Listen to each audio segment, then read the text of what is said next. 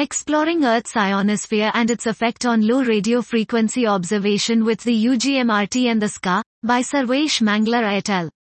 The Earth's ionosphere introduces systematic effects that limit the performance of a radio interferometer at low frequencies, is less than or equal to 1 GHz. These effects become more pronounced for severe geomagnetic activities or observations involving longer baselines of the interferometer. The UGMRT, a pathfinder for the Square Kilometre Array, SKA, is located in between the northern crest of the equatorial ionization anomaly, EIA, and the magnetic equator. Hence, this telescope is more prone to severe ionospheric conditions and is a unique radio interferometer for studying the ionosphere.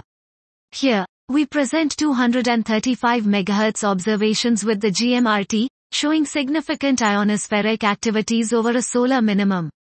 In this work, we have characterized the ionospheric disturbances observed with the GMRT and compared them with ionospheric studies and observations with other telescopes like the VLA, MWA and LOFAR situated at different magnetic latitudes.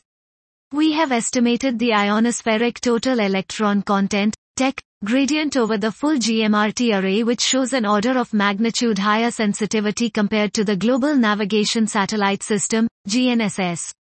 Furthermore, this article uses the ionospheric characteristics estimated from the observations with UGMRT, VLA, LOFAR and MWA to forecast the effects on the low-frequency observations with the SKA-1MID and SKA-1LOW in future.